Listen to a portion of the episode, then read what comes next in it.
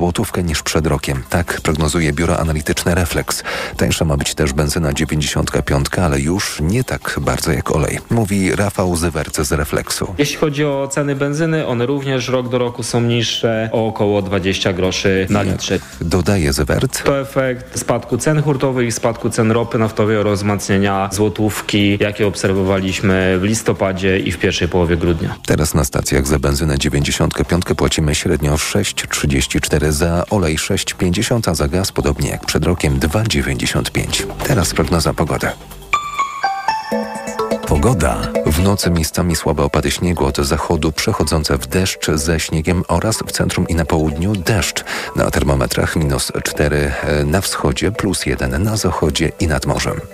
Radio TOK FM. Pierwsze radio informacyjne. Skołowani. Dzień dobry, Krzysztof Woźniak przed mikrofonem. Zapraszam na kolejnych Skołowanych. Technologia wyręcza ludzi również na drogach, w takim codziennym przemieszczaniu się. W samochodach coraz więcej różnych systemów wspomagających niedoskonałości ludzkiego organizmu. W jakim stopniu te systemy wpływają na poprawę bezpieczeństwa na drogach? O tym porozmawiamy w dzisiejszej audycji. Państwa i moim gościem jest Mariusz Mankiewicz, prezes zarządu Dekra Polska. Dzień dobry, panie prezesie. Dzień dobry panie redaktorze, dzień dobry państwu.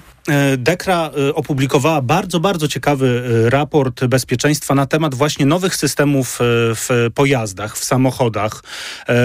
Tak przeglądając ten raport, ale też gdzieś tam szukając informacji, to znalazłem, że tych systemów jest już od groma. Właściwie to kupując samochód nie zdajemy sobie chyba sprawy, jakie te systemy są. Pan wie, ile jest tych systemów u pana w samochodzie? Kojarzy je? W moim akurat samochodzie jest może jeszcze nie tak dużo tych samochodów, natomiast co do, jak mówią statystyki i dane, tych systemów może być prawie 40, także jest to faktycznie duża liczba takich asystentów, którzy pozwalają nam prowadzić pojazd jeszcze bezpieczniej.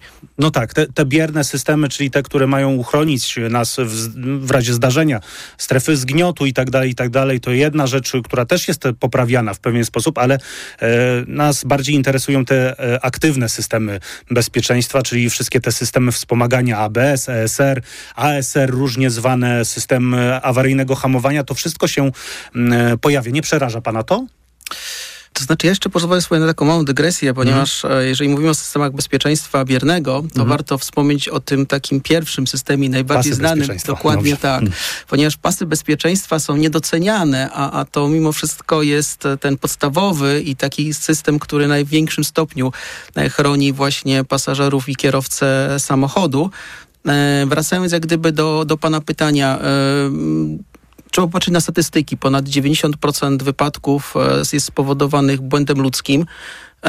Co do zasady człowiek potrafi prowadzić samochód tak, żeby nie stwarzać zagrożenia w ruchu drogowym. No, natomiast... Tu się nie zgodzę do końca, ale proszę. Ale bo właśnie chciałem dokończyć, ponieważ żyjemy coraz szybciej.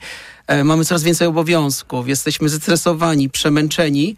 No i właśnie wtedy ten asystent jest tym właśnie, czego potrzebujemy, żeby nas wsparł. Aczkolwiek trzeba też oczywiście powiedzieć, że to nie jest tak, że ci asystenci to jest taki cudowny, powiedzmy, środek, który w każdej sytuacji nam pomoże i w każdej sytuacji, powiedzmy, nie doprowadzi do zdarzenia drogowego. Musimy pamiętać o prawach fizyki, których te systemy nie przeskoczą, mówiąc kolokwialnie.